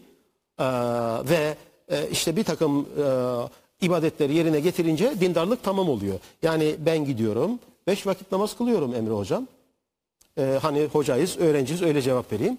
Ondan sonra geliyorum, falan öğrenci Ahmet benim değirme su, değirmenime su taşıyor. Ahmet 50 de alsa ben ona 100 veririm canım. Sorun mu? Ama Ayşe Ayşe e, benim e, fikrime karşı veya bu bu çocuk bana göre ıslah olmaz. 100 alıyorsa ona da veriyorum 40. Bugünkü Müslüman bilinci böyle çalışıyor hocam. Maalesef böyle çalışıyor ama aynı zamanda namaz kılıyor ve hiç problem değildir. Mesela başka bir örnek vereyim size. Adam büyük iş adamıdır. Hocam 500 liraya adam çalıştırıyor ya. 500 TL'ye. Ama 5 vakitte namaz kılıyor bu adam. Sorun burada. Ya da yanında çalışan işçisinin sigortasını yatırmıyor ama zekat veriyor. Yani ha, e, çok daha ilginç bir Şey, örnek hocam. hocam bir ara verelim isterseniz reklam aramızda. Reklamdan sonra inşallah kaldığımız yerden devam edelim. Çok sağ olun. Değerli izleyenler şimdi kısa bir reklam aramız var. Sonra tekrar görüşmek üzere diyoruz. Evet değerli izleyenler aklımdaki sorular programımıza kaldığımız yerden devam ediyoruz. Belki ekranları yeni açmış izleyicilerimiz olabilir. Profesör Doktor İsrafil Balcı hocamız bizlerle birlikte Risaletin ilk yıllarını konuşuyoruz. Peygamberimizin peygamberlik kendisine geldikten sonraki ona itirazları, müşrikler neden itiraz ettiler, hangi konularda itiraz ettiler bunlardan bahsediyorduk. Ee, sorumuz vardı galiba. Evet. Ee, Meryem Öztürk, e, İstanbul Üniversitesi Tıp Tarihi ve Etik Yüksek Lisans öğrencisiyim. Ee, Benim sorum e, Mekke, Mekke müşriklerinin tasavvurları, inanç tasavvurları üzerine. Ama öncesinde siz tekrar edecek bir e, zihin dünyamı anlatmak istiyorum. Evet Hazreti İbrahim'in işte Hac- Hacer ve oğlu İsmail'i alıp Mekke'ye geldiğini biliyoruz. Akabinde Kabe'yi inşa ettiği, dua ettiği, buraya güvenli bir belde yap dediği. Hatta daha sonra Kureyş suresinde buranın güvenli e, yolculuk yapılan bir belde olduğunu öğreniyoruz. E, neticesinde Mekke toplumunda bir grup oluşuyor. Hazreti İbrahim'in inanç, inancından haberdar olan Hanifler e, ve bir de müşrikler var. Haniflerin inanç e, inanç dünyası hakkında bir takım bilgileri sahibiz ama müşriklerde ee, bazı şeylere inanıyorlar. Hani hiçbir şey bilmiyor değiller. Bunu da biliyoruz. İşte Allah'a inanıyorlar ama diyorlar ki putlar işte bununla Allah'la bizim aramızda bir aracı. Melekleri biliyorlar ama diyorlar ki işte melekler Allah'ın kızları. Ya da hac ibadetini biliyorlar ama işte daha farklı bunu bir ticaret olarak kullanıyorlar. Ee, bu noktada şu anda da insanların kendine sorduğu en önemli sorulardan bir tanesi ölünce ne olacak sorusu. Ben burada Mekke toplumunun e, ahiret konusunda işte Kur'an'da bu ölü kemikleri kim diriltecek sorusuna verdikleri verdiği cevabı biliyoruz ama tam olarak bir müşrik e, ahiret konusunda ne, ne düşünür, ne hisseder bunu merak ediyorum. Eyvallah. Teşekkür ederim. Ben teşekkür ediyorum. Güzel bir soruydu. Ee, şimdi bir kere şunu söyleyelim. Mekke toplumu putperest diyoruz Ee, ve putperest bir toplum. Bunlar Allah'a inanmazlar, ahirete inanmazlar gibi böyle kategorik ayrımlar vardır. Öncelikle şunu belirteyim ki bir e, stabil, bir e, fix menü, bir putperestlik, bir ahirete inanmama, veya sadece standart şöyle bir inançtan bahsedemeyiz. Özet, Mekke toplumu e, kozmopolit bir toplum. Yani inanç açısından söylüyorum bunu yalnız. Yani karma e, inanca sahip. Evet, başat hede e, şey kimlik putperestlik ama putperestlere sorarsanız göğü kim yarattı? Allah yarattı derler. E, e, peki putlara niye inanıyorsunuz? Bizi Allah'a yaklaştırsınlar diye. Aslında buraya baktığınız zaman böyle pek çok ayet vardır. Putperestler Allah'a inanmıyorlar değil. Tam aksine Allah'a inanıyorlar fakat yanlış inanıyorlar. Tıpkı bugünkü gibi. Bugün de dikkat ederseniz insanlar birileri vasıtasıyla Allah'a daha yakın olacağını hissediyor. Öyle değil mi hocam? Bunun örneklerini görmüyor muyuz? Hocam yani aslında sözünüzü kestim. Onlar Allah ortak koşarken Allah ortak koşma maksadıyla değil. Doğru Allah inancının ancak o putlar üzerinden Aynen öyle. Evet. olduğunu Tabii, inanıyorlar ve aynen. bunu iddia ediyorlar. Tabii. Şimdi putlarla ilgili şunu da söyleyeyim. Ee, melek kavramı var malumunuz. Meleklere inanıyorlar. Aslında bu putları e, Arap e, meleklerin sembolü olarak görüyor. Anlatabiliyor muyum? Putlar Allah'ın sembolü değil. Putlar meleklerin sembolüdür ve biz bunları memnun edersek bunlar bize şefaatçi olacaklar. Anlatabiliyor muyum? Buradaki e, şey budur, mantık budur. Sonuç itibariyle bunlar Allah'a hani tabirimi mazur görün ama köküne kadar da inanıyorlar. Ha bir kısmı var içlerinde. Bizi zaman öldürür, zaman diriltir. Yani dehriler dediğimiz. Bu tipler de var. Öldükten sonra sizin söylediğiniz gibi bu, bu çürümüş kemiklerim mi dirilecek? Böyle şey mi olur? Diyenler de var. Yani ölümden sonra dirilmenin ahiretin olmadığını, e, olmayacağını, hesabın olmayacağını düşünenler de var. Bunun yanında e, e, şey olan e, hani e, nasıl söyleyelim öldükten sonra dirilmeye inanmayanlar var dediğimiz gibi bu- bunun yanında doğrudan e, putperest tanımladığımız ve e, işte bunun e, bu bağlamda hac ibadeti yapan, namaz kılan, ne bileyim işte oruç tutan, oruç da tutuyor bunlar. Ya böyle de ibadetleri var. Mesela Kabe'yi onlar da kıble yani kıble İslam'la birlikte ortaya çıkan bir şey değil. Onlar da Kabe'yi kıble olarak görüyorlar. Sonuç itibariyle standart bir putperestlik ve standart bir e, ahirete inanmama diye çıkmaz. Bunların içerisinde ahirete inanmayan putperest de var. İnanan yani ölümden sonra dirilme demeyelim de ölüm ve ahireti e, tasavvur edenler de var. Ama buradaki o putperestliğin benim özellikle vurgulamak istediğim temel esprisi e, hani bu putlar meleklerin sembolüdür. Biz şimdi bu meleklere kurban keser, onları takdis edersek e, ve onları memnun edersek bu şekilde melekleri memnun ederiz. Melekler de Allah'ın kızları ya işte bize torpil geçerler. Hocam zaten muhtemelen ondan dolayı da putlarda dişilerin isimlerini takıyorlar. Yani aynen böyle. Hem Bak, melekleri melekler Allah'ın Allah'ın kızları- kızları ya. O yüzden de aynen Emre hocamın söylediği gibi bakınız Kur'an'da da e, üç tane put adı sayılır. Lat, Menat, Uzza. Aa, bakınız e, bu şekilde o e, dişil e, isim kullanılmasının sebebi de budur. Yani sembol olarak onu kullandıkları için. O nedenle de standart bir e, şey söyleyemem ben size. E, hani e, putperestlik şudur. Bakınız bir, bir takım farklı telakkiler var. Hatta merhum Hamidullah Hoca buradan şöyle bir yorum çıkarır. Der ki Mekke toplumu aslında e, farklı hani benim koz, inanç açısından kozmopolit dedim yani kozmopolit biliyorsunuz da ben inanç bağlamında söyledim ben bunu. Yani farklı telakkiler, farklı inançların olduğu bir toplum olduğu için o farklılıkları müşrik Araplar tolere edebiliyordu.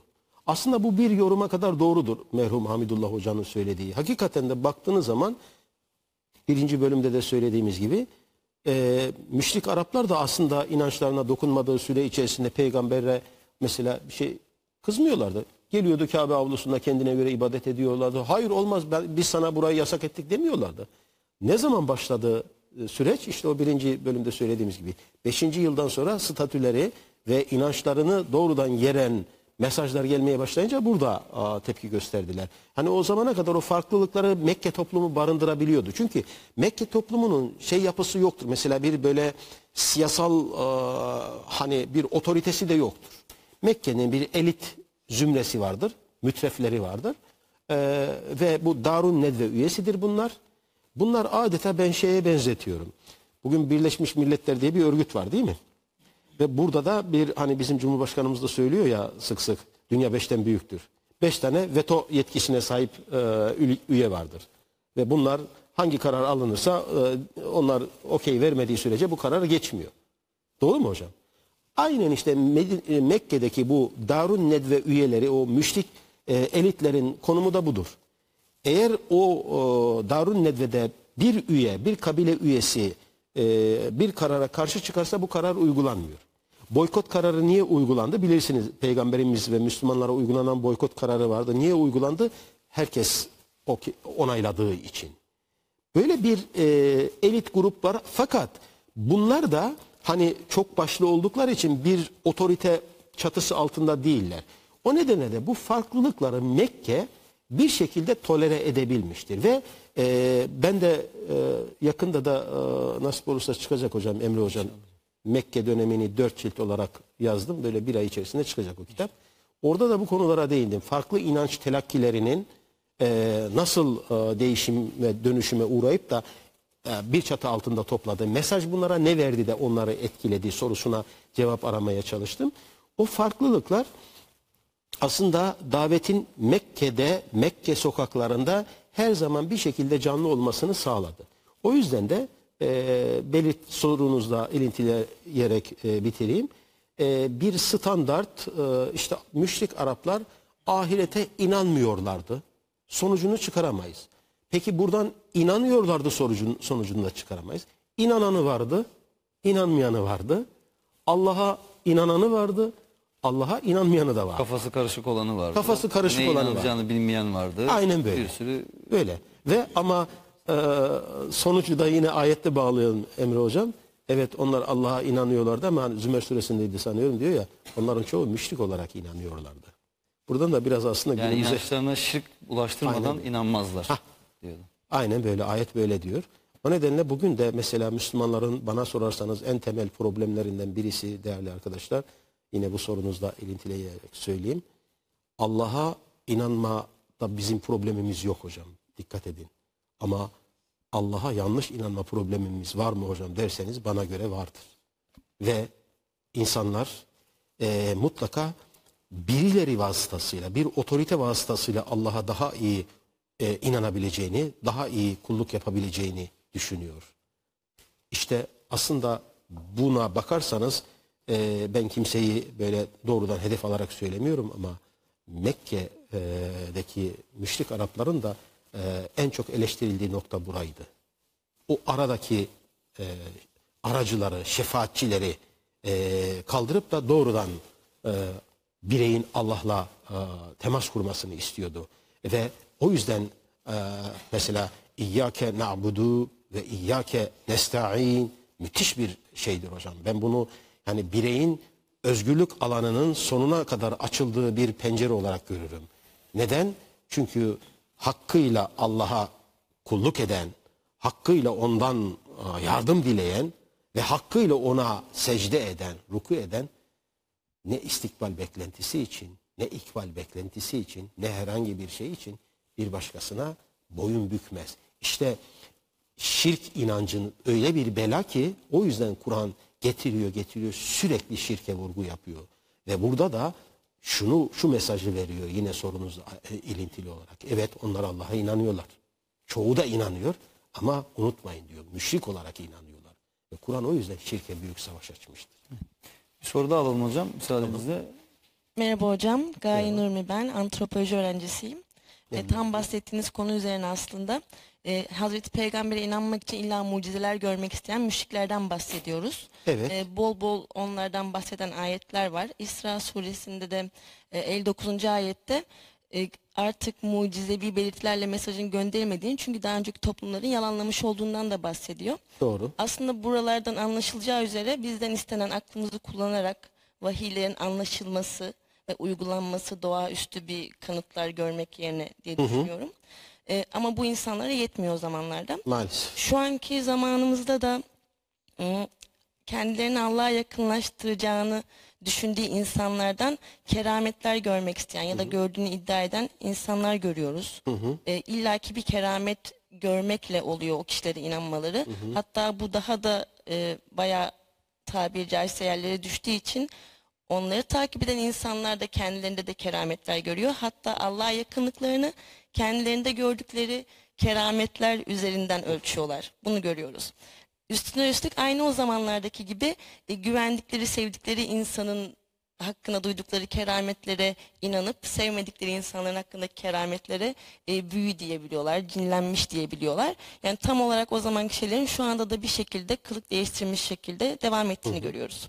Benim öğrenmek istediğim aslında açık bir şekilde şu anda bunu yapan insanların e, o ayetlerde bahsedilen müşriklerle tam olarak bir paralel bir durum içinde olduklarını düşünüyorum. Siz ne düşünüyorsunuz? Bunu merak ediyorum. Ve yanında da e, bu keramet illa istemenin ya da Hazreti Peygamber'den mucize istemenin Allah'ın verdikleriyle yetinmek değil de illaki e, onun gücünü sınamak, kudretini sınamak gibi haşa bir duruma gelip gelmediğini merak ediyorum. Yani onun verdikleriyle normal şartlarda yetinmiyoruz ama gücünü, kudretini sınamadan, bize kendi ispat etmeden haşa inanmıyoruz gibi bir duruma denk düşmüyor mu? Eyvallah teşekkür ederim. Gayet güzel bir soru. Benim de çalıştığım yerden bir soru. Mucize kitabı yazmış birisi olarak yani Hazreti Peygamber ve mucize.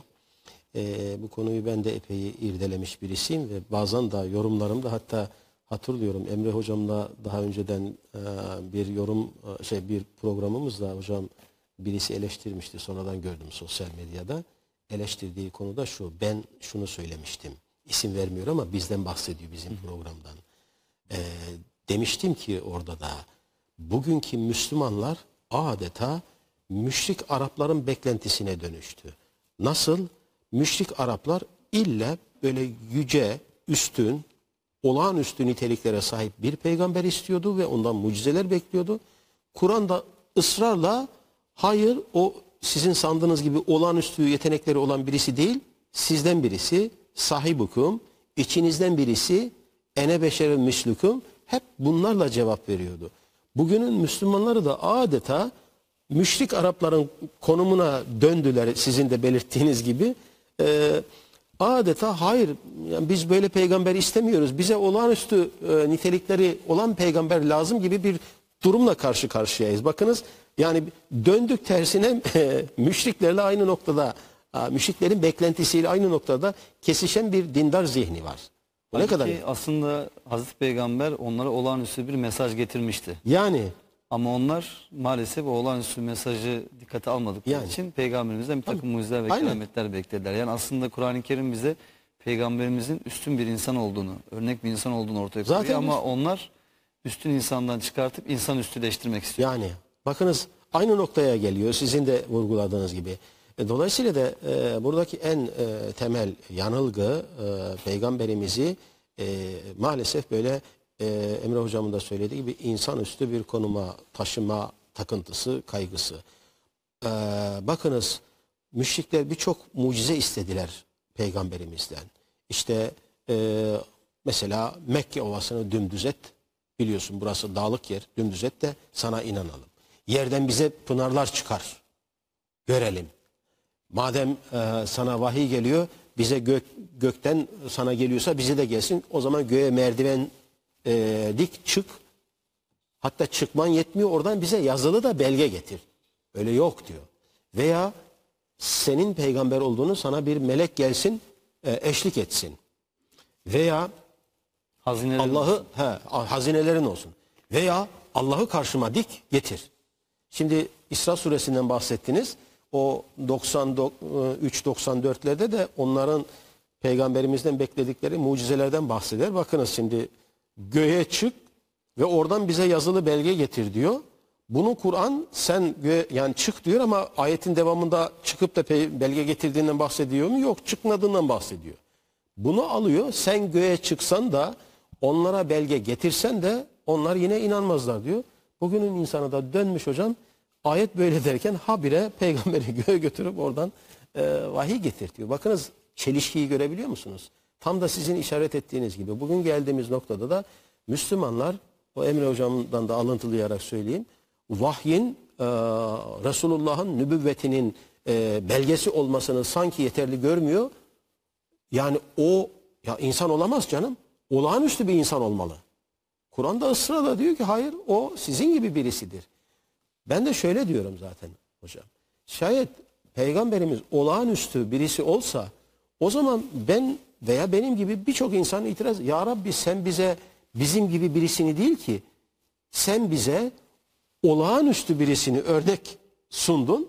Bizden olağanüstülük istemen gerekiyor o zaman. Ama beni o donanımda yaratmadın. Bakınız Sorumluluk çelişki görüyor musunuz? o zaman üstüne. sorumluluk da kalktı. Çelişki görebiliyor musunuz? Halbuki Kur'an'da tam tersine sizden birisi. O bağlamda peygamberimizden istenen mucizelere sizin de vurguladığınız gibi İsra 59'da eee, çok açık bir şekilde. Hocam ben bir de hayret ediyorum Emre Hocam. Bu kadar açık ayet varken. Yani bizim mucize, mucize kullan- Kur'an kullanmaz malumunuz. Ayet, delil diye kullanıyor.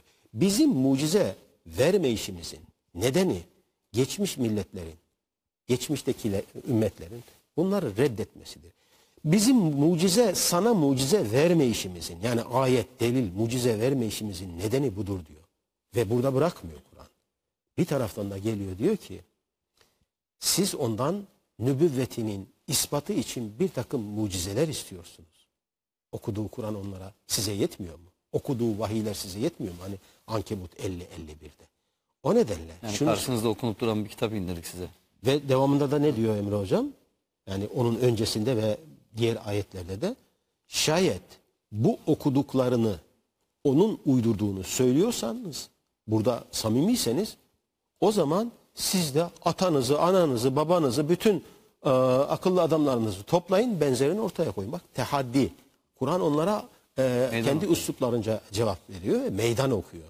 Dolayısıyla da bu kadar açık bir şekilde Kur'an-ı Kerim Hazreti Peygamber'in mucizesinin nübüvvetinin ispatı olarak mucizesinin Kur'an olduğunu söylediği halde hocam biz adeta böyle şapkadan tavşan çıkaran işte az önce birinci bölümde söylediğimiz gibi bir avuç toprağı alıp müşriklerin gözüne e, görmesini sağlayan gö- yani görmesini engelleyen e, ne bileyim işte bazı rivayetlerde mesela e, aya baktı ayı yaran e, ne bileyim böyle e, iki aylık mesafeden e, korkusundan e, düşmanın kaçtığını e, iddia eden böyle veya parmaklarından sular akıtan Yemekleri çoğaldı. yemekleri çoğaltan böyle acayip bir peygamber portresi.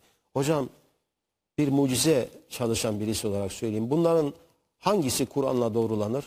Vallahi hiçbirisi Kur'an'la doğrulanmaz hocam. Kur'an Hazreti Peygamber'in nübüvvetinin ispatı olarak bir mucizeden bahsediyor. O da okuduğu vahiylerdir.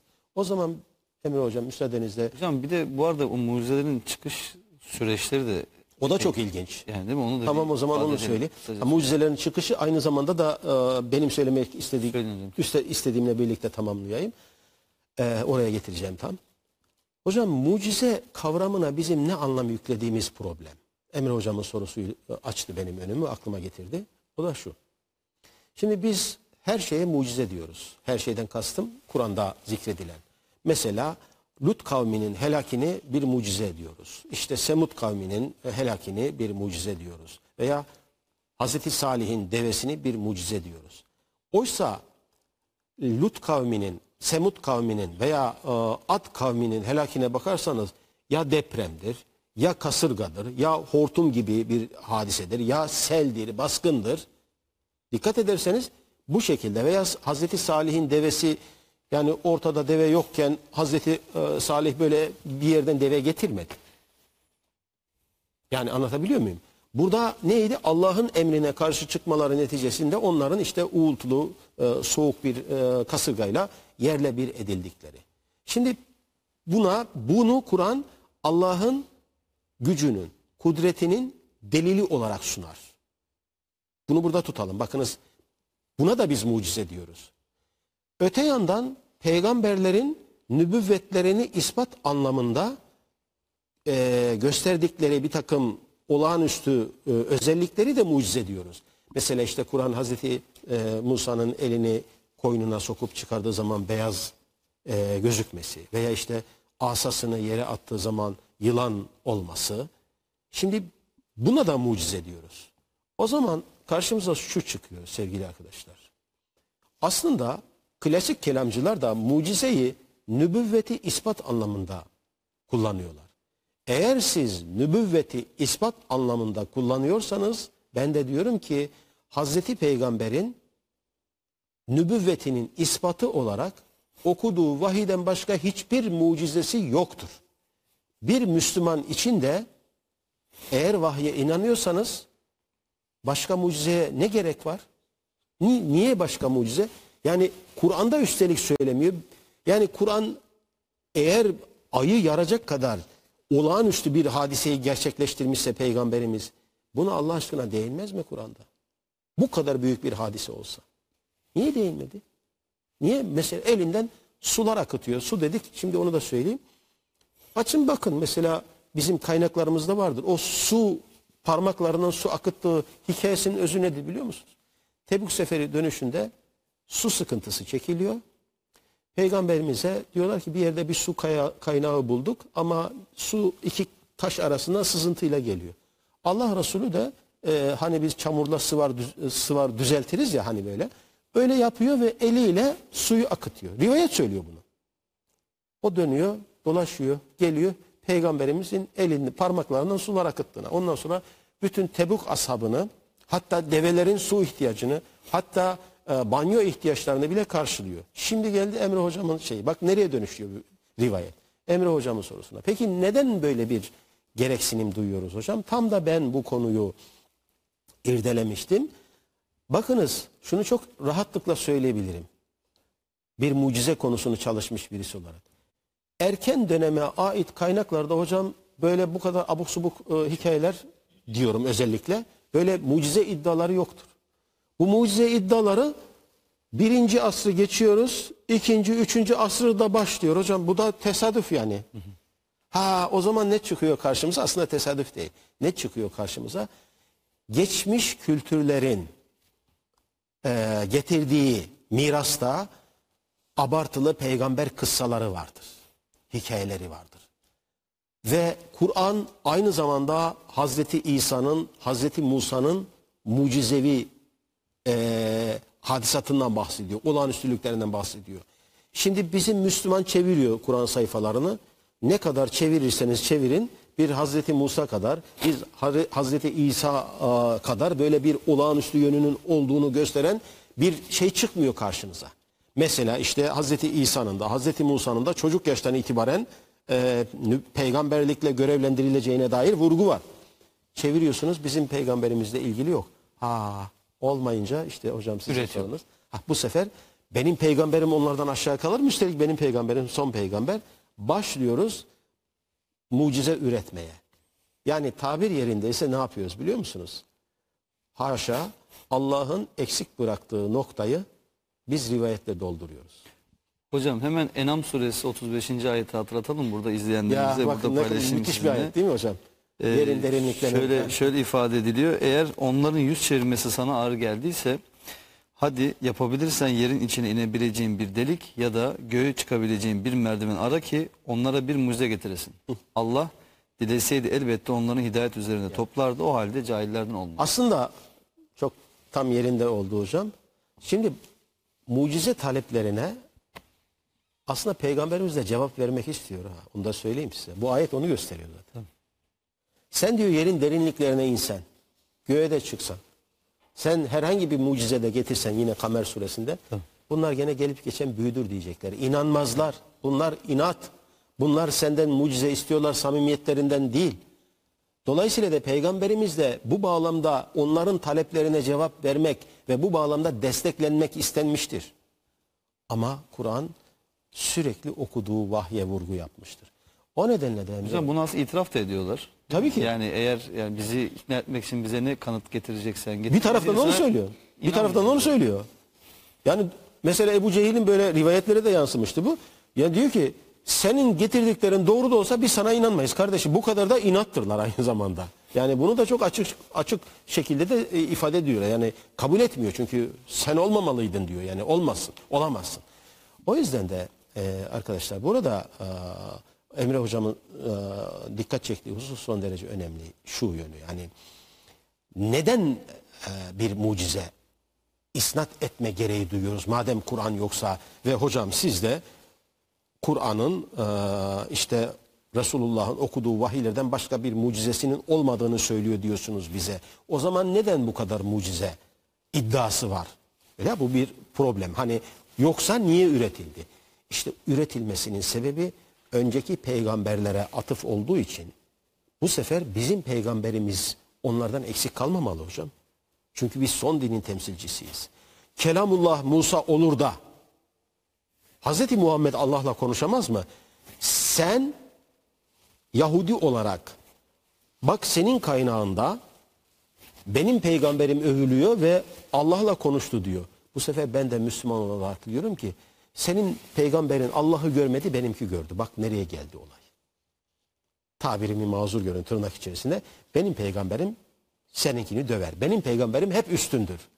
Böyle bir mantık üzerinden biz mucize ürettik. Sorun ne? O zaman sorun şu. Evet belki geçmişte insanlar bu mucize iddialarıyla peygamberi eee, savunmak ve bu bağlamda muhatabına karşı bir eee, hani bir savunma mekanizması geliştirip bir üstünlük payesi elde etmiş olabilir. Yani e, o dönemin şartlarında bu e, itiraz veya bu iddialar bir çözüm e, olmuş olabilir. Ama Allah aşkına bugünün insanına ne verir? Mesela Peygamberimiz 13 yaşlarında 19 ile 12 yaşları arasında e, Şam'a amcasıyla birlikte gelmiş. O, o hikaye yani yolculuk geliyor geliyor bütünüyle Resulullah'ın nübüvvetinin delili olarak sunuluyor. Burada bir e, bahira vardır. Geliyor peygamberimizin hemen aç bakayım yavrum sırtını göreyim neymiş bakalım gerçekten de o sen misin? Aa işte bak peygamber falan diyor. Şimdi başlıyoruz biz rahip Bahira'ya Hazreti Peygamber'in nübüvvetini ispat e, ettirmeye ve bakınız burada aslında verilmek istenen mesaj şu. Bakınız ey e, ehli kitap sizin din büyükleriniz de bizim peygamberimizin nübüvvetini görmüşlerdi. Hatta dikkat ederseniz Varaka bin Nevfel'i bile halbuki bu bir mu, muvahhiddir.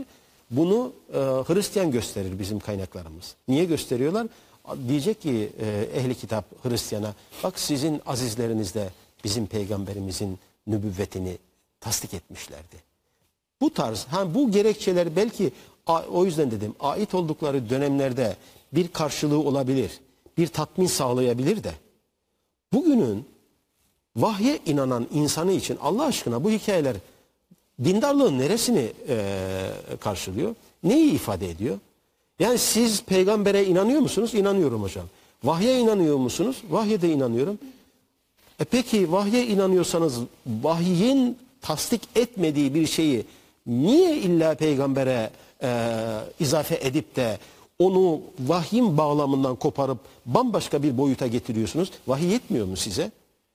Hocam burada tabii şeyi bir vurgulayalım. Yani e, mucize haktır. Önceki peygamberler bunu göstermişlerdir. Kur'an-ı Kerim'de bunların delilleri Eyvallah. vardır. Ama sizin az önce ifade ettiğiniz gibi aslında mucizeler muhatabı aciz bırakıcı Aynen öyle. ve peygamberin de peygamberliğini ortaya koyucu bir takım kanıtlardır. Eyvallah. Ama buna tanıklık eden insanlar üzerinde bir etkisi vardır bunun. Eyvallah. Peki Kur'an-ı Kerim son vahiyse, son dinse Hı hı. ve Hazreti Peygamber de son peygamberse kıyamete kadar da geçerli olacaksa peygamberimize öyle bir mucize, öyle bir kanıt delil verilmeliydi ki her döneme hitap etsin.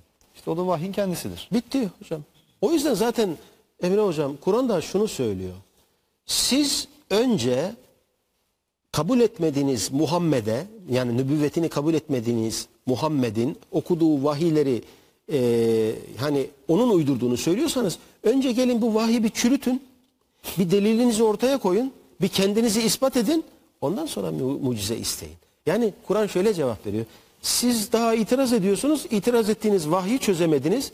Onu çürütemediniz. Kalkmışsınız başka mucize istiyorsunuz. Yani Kur'an'ın mantığı son derece açık. İşte oradan da akla geliyoruz. Yani Kur'an sürekli o nedenle akla vurgu yapıyor. Akıl, akıl, akıl. Artık mucizelerle e, bir peygamber tanımlaması yerine onun getirdiği mesajı bir anlamaya çalışın. Bunu söylüyor. O nedenle de Hocam aslında Kur'an-ı Kerim'de biz Hazreti Musa'nın gösterdiği birçok işte mucizelerin eee, açık ifadeleri var. İsrailoğullarının da buna tanıklık ettiğini görüyoruz. Ama bu kadar mucizeleri tanıklık etmelerine rağmen Hazreti Musa onları Mısır'da Firavun'un esaretinden kurtarıp Mısır'dan çıkartıp vaat edilmiş topraklara götürüp o esnada da birçok mucizeye tanıklık ettirmesine rağmen Yine 40 gün vahiy almak üzere tura çıktığında bir Veriden- buzağa heykeli yapıp tapınmaya başlıyorlar. Yani Ya. bu kadar gördükleri mucize neye gidiyor? Yani E, güne çok da bir işe yaramıyor. İşte o yüzden de e, İsra suresinin 59. 59. ayetinde evet. çok açık bir şekilde. Yani dolayısıyla da e, mesele budur. Yani sonuç itibariyle mucizeye yüklediğimiz anlamı bir kere bir test edelim. Emre hocamın vurguladığı gibi. Evet mucize hak Kur'an'da var. Kur'an e, birçok kez buna atıf yapıyor geçmiş peygamberlere. E, hatta ve hatta siz şunu da söyleyeyim bu arada. Yani bunları derken şimdi buradan şöyle bir sonuç da çıkabilir. İyi de oldu bunu söylediniz. Şimdi geldi aklıma hocam. Sanki biz şimdi mucizeleri bitirdik. Hepsini attık kenara e, ve tamam çıkardık. Hayır öyle bir şey demiyoruz. Aslında o yüzden teşekkür ediyorum Emre Hocam. E, ve bu açıklayacağıma da müsaade ettiğiniz için de ayrıca. Niye? Çünkü arkadaşlar peygamberimizin olağanüstü bağlamda bir takım mucizevi yaşadığı hadisat vardır. Bunları inkar etmiyoruz. Böyle bir şey derdimiz yok. Yani mesela şimdi İsra'yı nasıl inkar edebilirsiniz hocam? Kur'an'da bir ayet değil mi? Ama bu İsra peygamberimizin başkalarına nübüvvetini ispat için yaşadığı ya- yani gösterdiği bir hadise değil. Bu Resulullah'ın bireysel olarak yaşadığı tecrübesi. yani evet İsra tecrübesi. Bunu getirip de nübüvvetinin delili olarak sunma. Bu nedir? Peygamberimizin tıpkı vahiy alması gibi. Tıpkı vahiy meleğini görmesi gibi. Öyle demiyor mu Kur'an-ı Kerim? Tilke ayatul kubra. Bu Allah'ın büyük ayetlerinden, delillerinden birisiydi. Biz görebiliyor muyuz böyle bir şeyi? Herhangi birisi yok. Ha demek ki peygamberimizin olağanüstü bağlamda bu tarz yaşadığı hadiseler vardır. Mesela Bedir'de müşriklerle karşı karşıya geldiler. Resulullah el açtı, yalvardı ve hafif bir uykuya daldırıl- daldırılıp Müslümanlar ondan sonra bir güven duygusu, bir sekine geldi. Bu tecrübeyi yaşayan insanlar zaten işte peygamberin etrafında olan insanlar ama bu karşı tarafı ispat için değil peygamberimizin peygamber olarak zaten vahyin kontrolünde sürekli vahiy ile iç içe olan birisi. O yüzden diyorum ki ben e, bu mucize neye mucize dediğimize demediğimize e, bir bakalım. İşte o yüzden Salih'in Hazreti Salih'in devesini dedim. Lut kavmini veya başka diğer kavimlerin helakini dedim. Bunları da biz mucize kategorisine sokuyoruz. Ama bizim kelamcılar mucizeyi nübüvveti ispat anlamında diyorlar. Ben de diyorum ki nübüvveti ispat anlamında diyorsanız peygamberimizin okuduğu vahiyler. Ha eğer olağanüstülük bağlamında diyorsanız Resulullah'ın da önceki peygamberler gibi Emre Hocam vurguladığı gibi mucize hak peygamberimizin de bu bağlamda olağanüstülükleri vardır. Hocam bir 5 dakikamız kaldı hatta bir 4 dakika kadar. Son bir kısa soru da hemen alalım. Ee, oradan tamamlayalım inşallah. Merhaba hocam ben Evet. Rahimci Bahçeşehir Üniversitesi. Ben de bu konuda bir soru soracaktım. Ee, kendi fikrimi de katarak. Şimdi bi- bizde şöyle bir problem var. Sanki farklı farklı dinler ve farklı farklı peygamberler göndermiş gibi Allah. Ee, bir davranış var. Bir peygamber yarıştırmaya giriyor insanlar. Yani senin peygamberin işte nehri yardı, seninki işte denizde yürüdü, suyu şaraba çevirdi, işte benimki de ayı yarsın madem, ee, bu da bunu yapsın gibi bir algı var insanlarda. Sanki farklı dinler gönderilmiş de farklı amaca hizmetle gönderilmiş gibi bir şey var. Ee, bununla da kalmayıp ondan sonra Hristiyanlardaki saint, e, aziz kavramına yönelik bizde de hazretler, hazretiler geliştirilerek bu iyice çoğaltılmış durumda. Yani bu nasıl önlenebilir bir durum? Yani bu zaten kitap ve mesaj kendisi bir mucizeyken mesajın içeriğine bakmadan sadece e, gelişi güzel mucizelere takılmak neden bu kadar insanlarca önemli? Hocam mucizenin bir cezbedici tarafı var. Yani insanlar gizi, gizemli şeyi seviyorlar. Bugün bile bazı programlara bakınız, televizyon programları böyle ne kadar hurafe, ne kadar hikaye katarsanız o kadar makbul oluyor ve e, bu daha alıcısı fazla.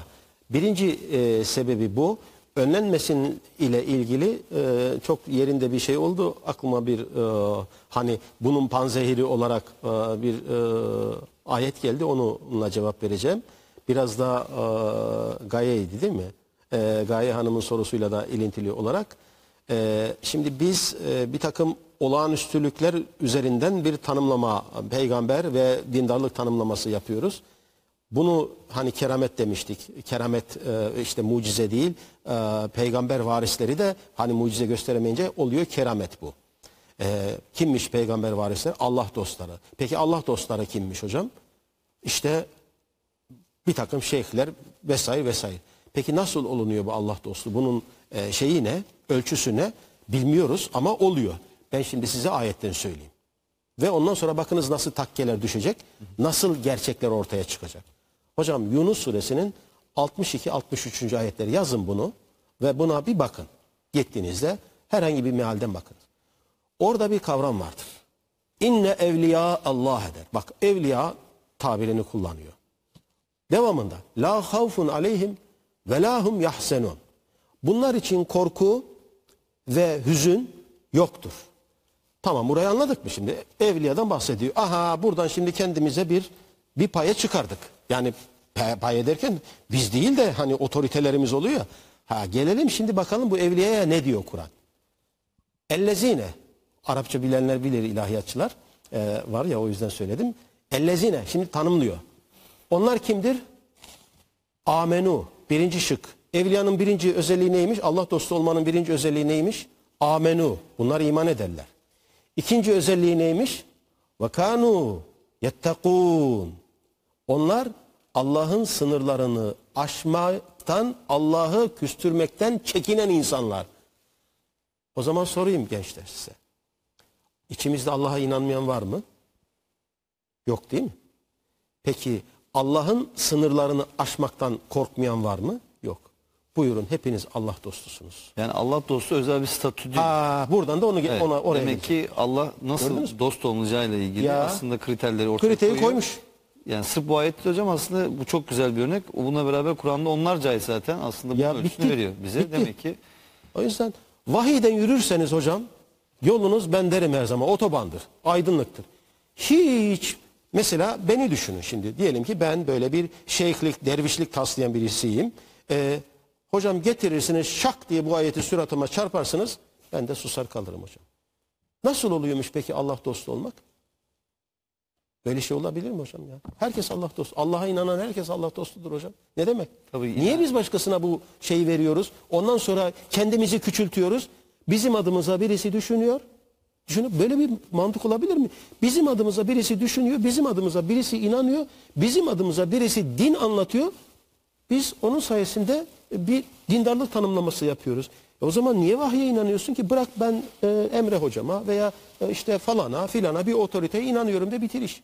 Böyle saçmalık olur mu? Bak Kur'an'da bunu şirk olarak niteliyor ve sürekli buna savaş açıyoruz. hocam maalesef e, artık öyle bir duruma getirdiler ki doğrudan Allah'a tövbe edip doğrudan Allah'a dua bile edemiyorsunuz. Artık maalesef Hocam bana onları birisi- bile işte bir takım insanlar üzerinden yapmanız gerektiği tabii. telkin ediliyor insanlar. Yani Bu kadar yerde gördüm birisi çekmişti böyle göster tövbe kapısı diyor ya. Ya hocam böyle bir şey olabilir mi ya? Korkunç bir şey ya. Bakınız Ahkaf 9. Ee, Araf 188 hocam. Enam 50. Bunların ortak mesajını söyleyeyim. Ahkaf 9'da Kur'an peygamberimizin başına yarın ne geleceğini bilmediğini söylüyor hocam. Şu hale bakınız. Aynı şeyi e, Araf 188'de diyor. Tabii ki burada Kur'an buradan peygamberimizin de akıbeti belli değildir demiyorum. Yanlış anlaşılmasın ama bir ilke koyuyor Kur'an. Yani peygamber bile kendini garanti göremez diyor buradan. Yahu biz kalkmışız. Bir birey ya benim gibi aciz birisi kalkmış. Tövbe alıyor ya garantin ne? Böyle saçmalık olur mu? Hocam Hazreti Yusuf'un e, Rabbimize duasıyla bitirelim isterseniz Yusuf suresinden. Rabbim beni Müslüman olarak yaşat ve canımı da sana teslim olmuş Müslümanlar olarak al diyor. Bir peygamberin duası böyleyken hepimize de herhalde anca böyle bir dua Ancak, yakışır evet. diyelim. Hocam çok teşekkür ediyoruz. Ben teşekkür ediyorum. Çok güzel, hoş bir sohbet oldu. Estağfurullah, Ee, inşallah. arkadaşlar size de çok teşekkürler. Hem Biz sorularınız de hem teşekkür güzel ederiz sorular için. katkılarınız Çok sağ olun. Değerli izleyenler, Profesör Doktor İsrafil Balcı hocamız bizlerle birlikteydi. Bu akşam nübüvvetin ilk yıllarında, Risaletin ilk yıllarında neler yaşandı? Hazreti Peygamber'i daha iyi anlamaya çalıştık. İnşallah bir başka programda görüşmek üzere diyoruz.